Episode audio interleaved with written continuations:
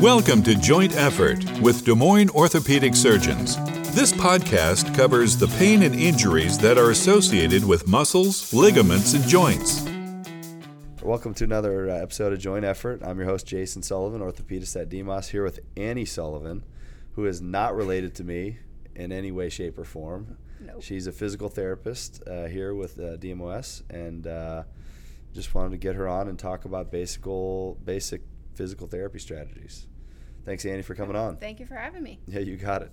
Um, you, you said you graduated from Roosevelt, so I you're a. Rough Rider, and uh, then went to Iowa State for college. Yep, for undergrad. Iowa for PT. Yes. So do you have a bias one I way or the a other? Cyclone fan. Oh, you are? Through. I'm not a Hawks fan. Okay, you came prepared for that question. I did. Okay, all right. Did you go to the big game last weekend? I did go to the game in Ames and First time both teams were ranked the same time yeah, playing. nine on nine versus ten, I think. Okay. I took my kids that game Yeah. with my wife. They ran out of water by halftime. Yeah. People were filling up their water bottle from the sinks in the bathrooms. We had a water bottle. It was disgusting. Um, and also, it was 95 degrees. Everyone was drenched. I mean, it was it was something else. It was a, it was a great scene. Mm-hmm. Unfortunately, My team lost. your team lost and never really never really got going. You know, No, maybe if they played it again, it would be different. we'll see. But uh, yeah, maybe they'll meet up again. I Maybe. doubt it.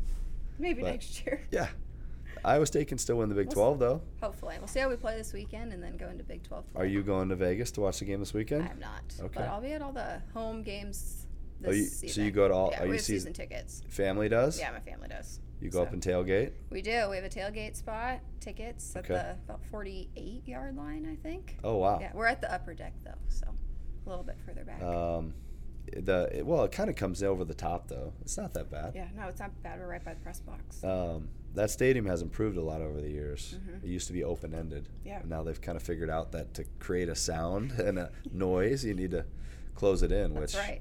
probably has helped with some success. But it was, I thought it was fun, interesting. Our boys loved it. I'm sorry your team didn't get the win. It's okay. But uh, We'll anyways, but, but I, hey, I'm not even Iowa biased. I, I probably root for Iowa over Iowa State, but uh, I like to see both teams succeed. To be honest. Um, all right, let's let's get into it a little bit. How do you how did you know you wanted to do phys- be a physical therapist? How did you figure this out? Um, I was in sports in high school, kind of like What most- sports? I was a swimmer, and um, most physical therapists will answer that question because they were in sports in high school. They Mhm. wanted to do something in healthcare, but also keep a sports aspect to it. Um, and I went to physical therapy one time, or for a session in high school, and I was like, "Hey, this is kind of fun. I could do this." You didn't say that in your interview though, because did you? Because I'm assuming that everyone says the same thing, right? It's No, like I med school. They say in my interview. I tore my ACL in high school, and oh, that's why I want to be an orthopedist. But if you actually say that at the interview, they're like, yeah, throw that You're throw out. that one away. You know? Yeah, no, I just was like, hey, this is kind of fun mixing sports with healthcare. And Yeah. um, I debated a little bit on PA versus PT. I had a brief stint where I wanted to be a dentist, but it ultimately Really? ended up as a physical therapist. So, Okay. yeah, Do you think you found the right path? I do. I Okay. enjoy it. I like it a lot. Working Great. with lots of active people. And as a physical therapist, there are multiple avenues you could go into, Mhm. and you can kind of subspecialize from there. hmm Did you always know you kind of want to work with an active population? Yes. Um, trying to get over an injury or recovering from surgery. Yeah. Um, in PT, you can do orthopedics, you can do neuro rehab, um, you can do inpatient rehab, like after strokes, spinal cord injuries, women's health care, and then acute care in the hospital, um, as well as geriatrics and home health. And I always knew I liked orthopedics. I did a brief stint in PT school. I did a pediatric orthopedics rotation. Um, and ultimately, I was like, nope, I still like orthopedics the Yeah. best. So, Cool. Yeah. So I'm guessing here you're getting that's basically all you're getting here. All ortho. right? Okay. So I hope you I hope you like it. That's great. I do. All right. So talk to me about you know Iowa is a direct access state. Is that Mhm. what you call it?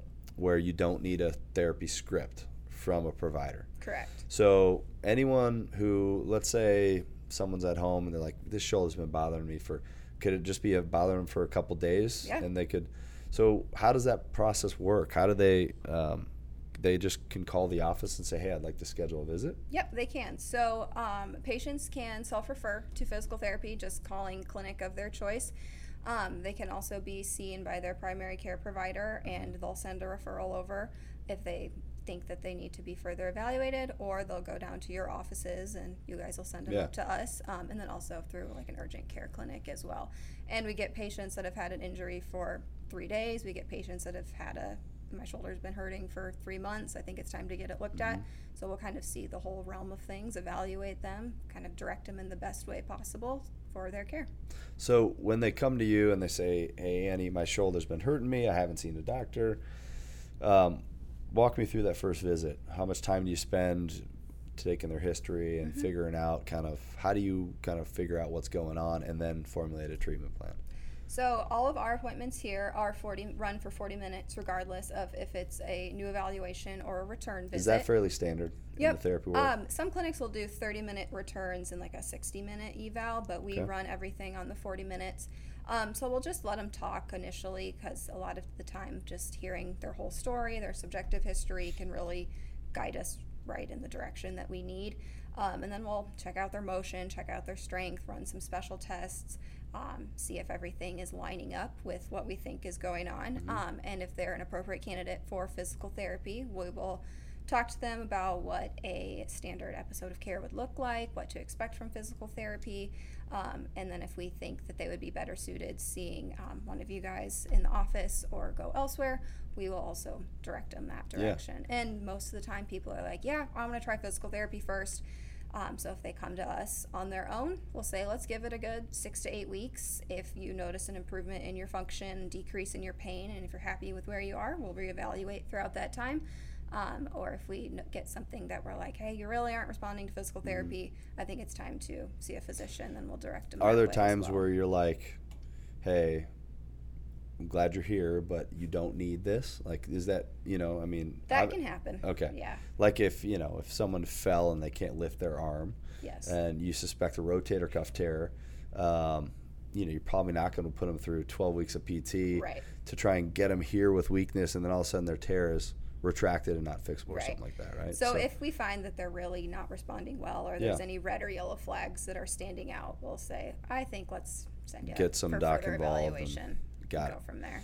And is a is a standard course of treatment, you know, six weeks, uh, 12, 12 weeks? Is it different per person, different per injury, or Different per person, different per injury. Um, you could have two people with the same injury, and one could respond really well in four to six weeks. Other people might get more of that six to eight, even up to 12 weeks. Um, but ultimately, if they don't feel like they're improving and we don't see improvement, we'll direct them Okay. on as best as possible because our ultimate goal is for them to be happy, get back to what they want to do, make them functional. Um, we don't want them to dread coming to physical therapy. We Yeah. want them to have fun when Yeah, they're working. right, right, right, right. Uh, when you do get a script from a provider, Mm-hmm. is it sometimes just like PT for knee, Mm-hmm. or is it like I want this, this, this, and this? I mean, do you get more specific stuff, or do you get more generalities? Which one of those strategies do you like better? We get both. Um, I think a big difference or a big divider of that is if it's pre-op and if it's just knee pain, evaluate and treat.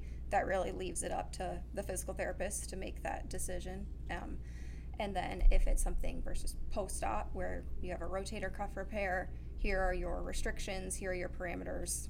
Stay Mm-hmm. within these parameters. Um, different people respond to different treatments. Yeah. Um, but ultimately, goal is to get them better and get them on their way. How do you fit in your normal day? How many patients will you see in a day? A full day is 12. 12. Mm-hmm. How do you do all that? And then also, do you have to dictate a note on everybody Oh, or the type notes a get note? done in time. They get done sometime within the week. within the week. Yeah, Okay. I a I would assume from a billing perspective, it has to be done at a certain Yeah. point. But yeah. We're pretty um, good about getting things I would say. I don't get. There's not a more common question I get from patients than when I say, "Hey, you know, how is therapy going?" And I usually I like to ask them because I want to know the relationship with the therapist going well. And you guys have a great office here, but there are great therapists all throughout Des Moines. And uh, sometimes people just don't vibe with who they're with, you know. So sometimes they'll be like, well, didn't you check the notes, you know? And uh, and so you know we get th- therapy notes from you guys, um, but sometimes they're two or three pages long, and so for 50 patients, you know, you'd be spending a lot of time. So we usually have them there, and we can pick out like abnormalities, but to look at every little range of motion statistic is not feasible. Uh, but usually I ask them in a general context, you know, how are things going? It's interesting. I, I think that as a therapist, your relationship with the patient far exceeds like that of what a physician can have with a patient in most circumstances because you spend so much time with them. Spend a lot of time with our patients. Um, I mean, you must get to know everything about these people. we do. We know just about everything And- that they are willing to share. And and some are probably talkers, and some people Yes. probably don't say too much, and and then you're kind of trying to get things out of them a little bit. But is that part of like? Do you know? Can you? Can you sense when someone trusts you based Yes. upon kind of your interactions and things like that?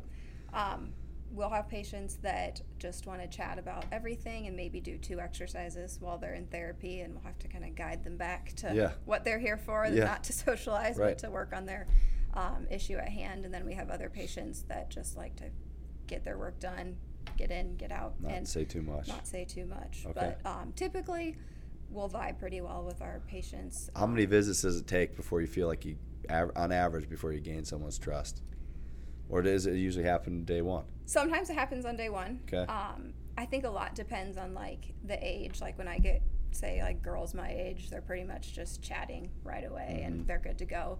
Um, but I'd say within three or four visits, they gain your trust pretty Okay. well and are willing to try what All you right. suggest. All right. Yeah, I mean that's I, I would say rapport with your therapist is like, you know, paramount to success for whatever you're trying to accomplish, you know. So um, yeah, you guys' relationship's pretty pretty Yeah. pretty strong. Let's talk a little bit about the value of in the orthopedic world, obviously there's majority of what I do is still non-surgical. Most things I see have a non-surgical solution. Uh, there are things that clearly need to have you know some type of intervention like let's say an acl tear for example comes in we know that those do better being reconstructed early uh, before they damage further structures like the meniscus or the cartilage whatever it may be we used to just say okay here's when we're going to do surgery. Um, and now we know that sometimes the injury and the swelling and the inhibition to the quad and all those things if you rush them into surgery sometimes that's not necessarily the right thing to do. Now some people are fit and look good to go but some people's injuries are more dramatic. So talk about the role of like a preoperative visit or two or three and what, what you see you know are you seeing that result in Yeah. better outcomes uh, or at more favorable or what, what are you seeing Um, we'll see ACLs for I'd say kind of like three to four weeks before surgery. Typically, just see them up until the time they have surgery. It's great because a lot of times those patients come in and they're pretty down and out that they're going to be in PT for a while. They're going to be out of their sport for a while. Um, so building that rapport, building trust with them, um, explaining what to expect pre-op and post-op. Um, for those patients, I think they do a little bit better as well. Getting in, their in terms of anxiety and things like that Yep. Um, getting them moving, getting that knee bending, getting them um, starting to get some strength back. do you show them how to get around with crutches Yep. So we will, if they don't come with crutches, sometimes they do come on crutches. We will fit them with a set of crutches. We'll show them how to move around the clinic. We'll take them to um, the stairwell and teach them how to do stairs. Um, and then just really talk to them a lot of patient education. I'd say that's probably one of the most valuable things, um, just so that they know what they're in for. Because ACL is a long rehab. You'll sometimes see them for six to nine months, kind of depending on what they want to get back to. Um, so I really value the pre-op aspect of. you find it more favorable meeting them ahead of time than at their first post-op when they have a little pain and Mm-hmm. Yeah. all these other things Yeah, they're Okay. usually looking. f- Usually, by the time they come back for their first post-op visit, they're not as nervous. Their anxiety's down. They're ready to go. They trust you to get their leg moving because they've already met with you, and usually they feel a lot better at that point too than they did. Let's talk about this concept of uh, when I see a patient come back and they say, therapy really beat me up today. I don't know how much of a beating you guys know that you take, but not in a bad way, but it's always like, oh, they worked me hard today. And some people are like, that's what I need. Some people actually get worried. They're like, I think I retore something because I had pain doing therapy. How do you how do you work within a safe means after something like a shoulder surgery or a rotator cuff repair and know that you can take someone's range of motion without disrupting the repair underneath there. Is that is that kind of an art more than a science to figure that out? I'd say it's a little bit of both. Um, first of all, a lot of it is patient education, telling them that we're not going to do anything, say range of motion wise, that they aren't supposed to be doing because we're obviously we want to pre- preserve their tissue repair site. Um, and then in regards to being sore after PT or thinking that we worked them really hard, a lot of times I have to explain to patients, hey, you haven't lifted anything with that arm for four or six weeks. you're going to be sore. Like we're using the muscles, we're targeting specific muscles. If it's just muscle soreness, I'm okay with that. That will go away Mm-hmm. in time. Um, because, but if it's anything like more deep or within the joint, maybe hold off on doing some exercises at home. Let it rest a little bit because pain also serves as a protective mechanism. So something that goes away after a couple hours, you're like, hey, that's normal. Yeah. Something that persists, and you know maybe, you know, hey, we got to go in a different direction here or something like that. I say if it felt okay after PT and you woke up the next morning and your leg was really sore from doing quad heavy exercises, that's fine. Mm-hmm. Okay. It'll go away. Okay. All right. Let's talk about a few hot topics in PT and how you feel about them. What does dry needling mean? So, dry needling is a PT specialty. We have two or three therapists here that do it. Um, it's essentially putting a needle into a muscle or a trigger point that is causing pain for a patient or has been stiff for a while, is inhibiting their ability to move a certain way. And you just kind of piston the needle back and forth over a trigger point to help try to release that trigger point, release any um, spasms that are in that muscle. And you can also hook it up to electrical stimulation, and sometimes PTs will leave them on that for 10, 15 minutes. I don't dry needle personally, um, but patients usually like it. Um, and then if they've had it before, they'll typically ask for it, and it'll be that patient, that provider's discretion of if they're appropriate. So is it like needling? it's so it's kind of like the nerve relationship to muscle, Mm-hmm. kind of that Yes, that balance that you're working out with dry needling. yes, Okay. All right.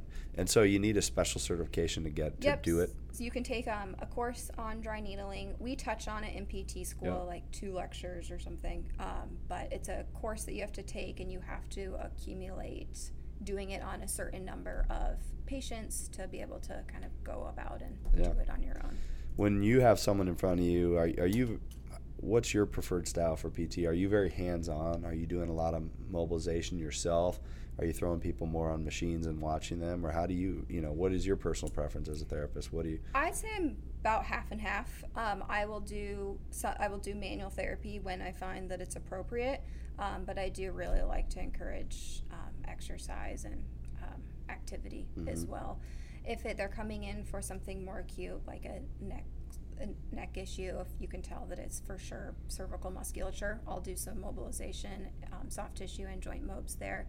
Um, but try to also encourage some postural re-education and Okay. let them take a little bit more of an active role Yeah. in their recovery versus Eh, just getting manual therapy. Does everyone you see get a home program of some variety? Most people do, They do? yes. Um, and I kind of tell patients it's like your homework. Do it, take responsibility. Can you tell when it. they've done it when they haven't? Oh yeah. When, Okay. yeah. Do they come in sheepishly, like you know, with the dentist when you, did, you forgot to I floss like the day before? like, no, no, I floss 15 times a day. You know, they're like, no, you don't. No, you don't. Right. So you know when they. Mm-hmm. Um, so patients usually, you can tell the post-op patients really do stick to those home programs pretty Mm-hmm. closely. Um, and then I just tell patients this is just an extension of physical therapy because we can get you till you're 80, 90% of the way there, but sometimes that last 10% is going to be more time related and Mm-hmm. you taking responsibility to incorporate those exercises into your daily routine. And I tell patients it shouldn't take more than 15, 20 minutes to do your home exercise program. If it's taking you 30, 45 minutes, an hour, you're doing too much. Got it. Um, I say anything we do in PT is fair game for you to do at home, um, but just to, Some people feel that the more they do, the better, and that's not always the case, right? not right? always the case. Especially those first six weeks after some type of soft tissue repair. You know, rest is just as important as Mm-hmm. Right. the other stuff, and so. uh, It's hard to tell people that, you know, because there's some go-getters out there like I'm going to recover faster than anyone before. Right. You we'll know, get patients that are like, if I come every day, will I recover twice as fast Yeah. if I came twice a week? probably not, right? I mean, Right. uh, you know, they might they might do marginally better, but Yeah, and it comes down a lot to patient education again with them of don't do too much because pain is protective. If you're getting too sore, hold Mm-hmm. off on it. Mm-hmm. Tell me about you know the, in the Olympics these swimmers. My God, you you look at them, you're like they have some disease, but they just cupped before they were about to do a procedure. Yes. You know, swimming. You being a swimmer and a therapist, what do you know about cupping? What are they trying to accomplish by doing? With, you know, and I know that's not a routine thing a physical therapist does, Yes. but you're closer to understanding that than myself. So help me understand that. Um, I believe this, um, like swimmers you would see in the Olympics that have it done are having it done more by athletic trainers. Mm-hmm. Um, in our clinic, we don't have anyone that does cupping, but um, the research is kind of out there. People are studying if it works, bringing in, or increasing blood flow to the tissues that they're trying to target. Um, I've personally never had it done, so Okay. I don't know You- what it you- feels like. I Before your high school swim meets, you never think cupping, wasn't was a thing. back then. Okay, all right. Just curious if you knew anything about it, but it seems like swimmers it might be more popular than anything else. Yeah, I, you see it a lot on swimmers, and How I think there's a mental aspect to it as well. how about kinesiology tape?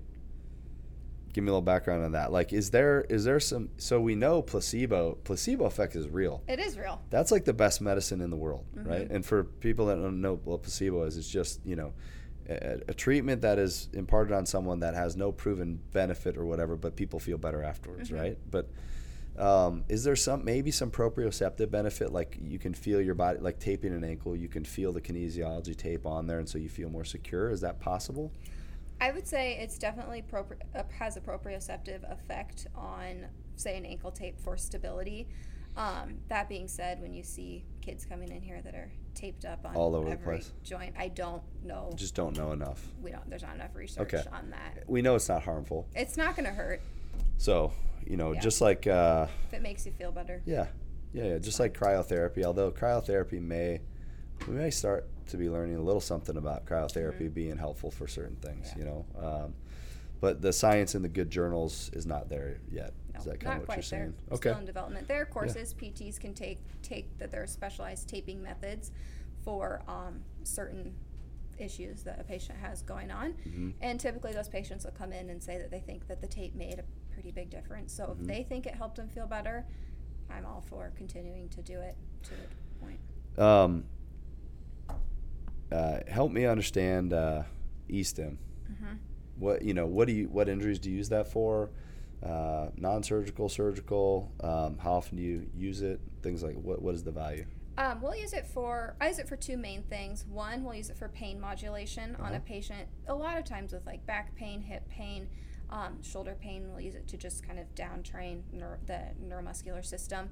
And then we'll also use it post-op on especially ACL patients to really get their quad firing. If they can't get their quad to go, they're swollen, they can't make that brain to muscle um, connection. The um, eStim machine is really helpful there. There's different programs that you would run. You wouldn't put the same person with neck pain or back pain on a um, program that we would a ACL Right. rehab. There's different programs you can do to get those muscles going. You can use E-stim for back pain. hmm We'll use it for back pain, for pain modulation, um, hip pain, shoulder pain. No kidding. Yeah.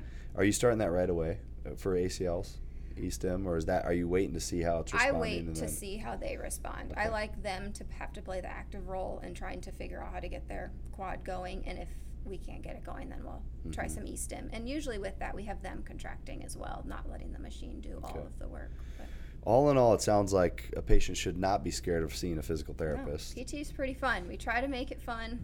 We want you to get better. It's not a it's not as painful a thing as people think it can be, and and uh, if you use your judgment on things, you know you can safely guide people through things Yeah. without causing further harm, yeah, you can. more or less. listen to what the patient's telling you, um, get a come together and have a team aspect on everything. Make sure the patient and you are on the same page, and Mm-hmm. make sure you have all their goals in mind for developing their plan of care and their treatment plan. That's great. Anything I'm missing that you'd like to cover today? I don't think so. Uh, okay. Well, hey, thanks so. Anything else you wanted to hear about? no, this has been been very informative, um, and I think super valuable for for patients. You know, uh, to get a better understanding for what they're heading into when they seek out a physical therapist.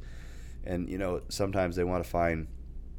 You know, one interesting thing is they say, "Who's the best shoulder person you got?" And there's subspecialization within, but you do shoulders and knees and hips, and I mm-hmm. mean, you've kind of actually.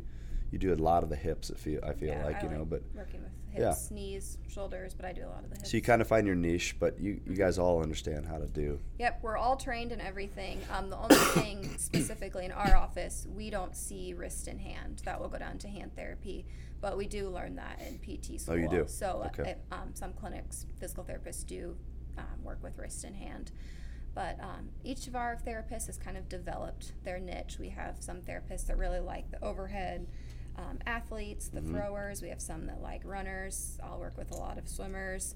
Um, everyone just has what they like best. Swimmer's shoulder is not easy to solve It's all the time, right? It is not. That's a It's not necessarily, uh, yeah. It's just the the nature of the sport. yeah. It just attritionally beats you up. So But I'm glad we have someone like you to help take I care like of it. working with swimmers. So, So, you do? Yeah. Oh, good to know. Well, thanks so much for coming on. We really appreciate it. thank you for having me. You got it. Take care. Thanks for listening to Joint Effort, a podcast from Des Moines Orthopedic Surgeons. If you have questions about this podcast and wish to schedule an appointment with a surgeon, call 515 224 1414 or visit dmos.com.